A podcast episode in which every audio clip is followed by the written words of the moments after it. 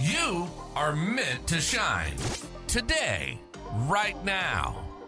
Regardless of the struggles you're facing, you're meant to live the life of your dreams, meant to unlock the seeds of your greatness. You came here for a purpose. Join your host, Pamela Gear, as together we dare to shine.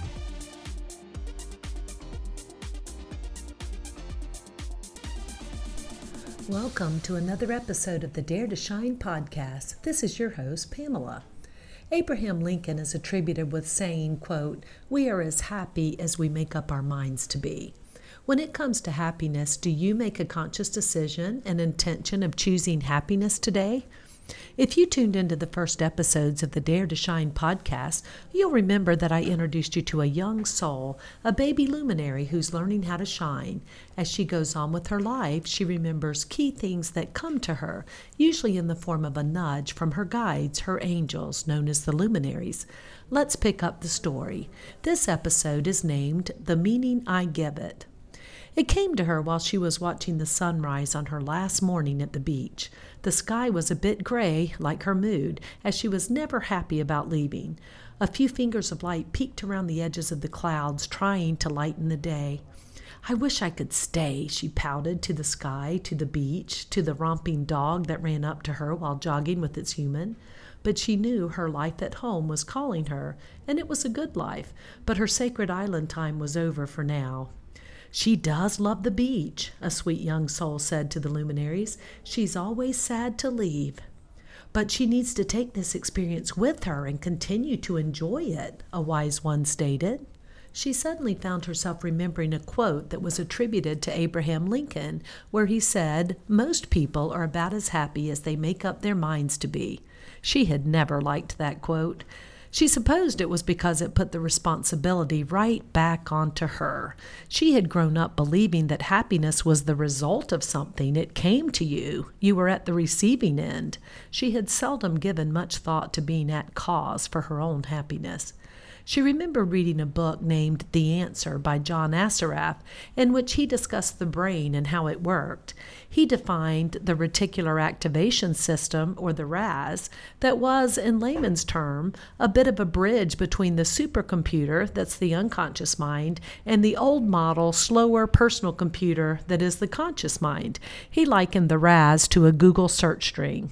She knew that if she put something in her search string, that is what would return to her.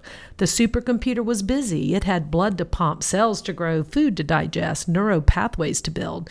It would swamp the poor, slow conscious mind if it told it all it saw, heard, or experienced, or knew.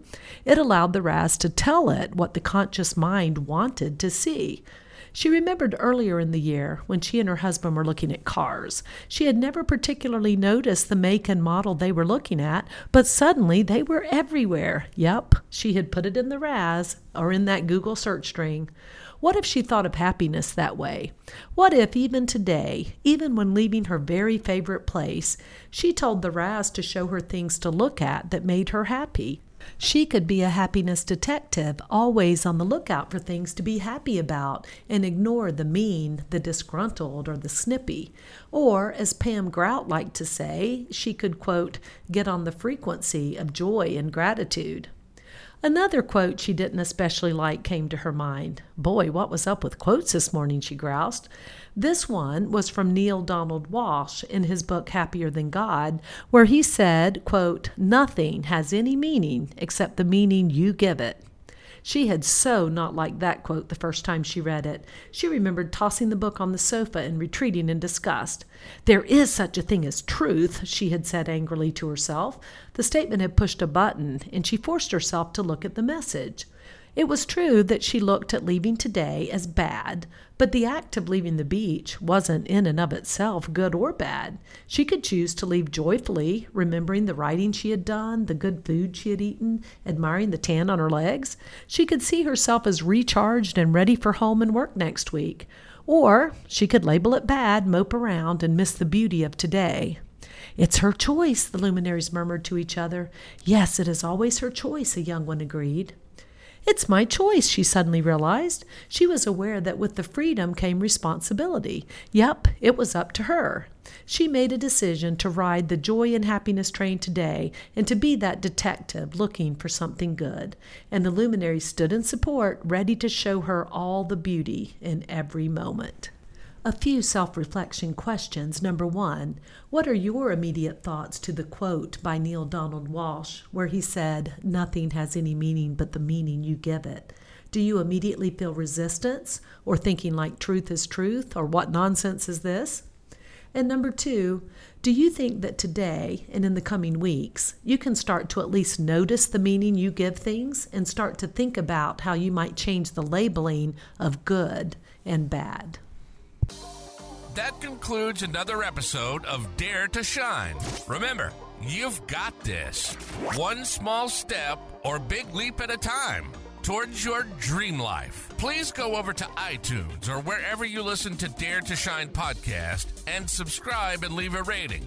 That helps other luminaries like you find this show and begin to shine.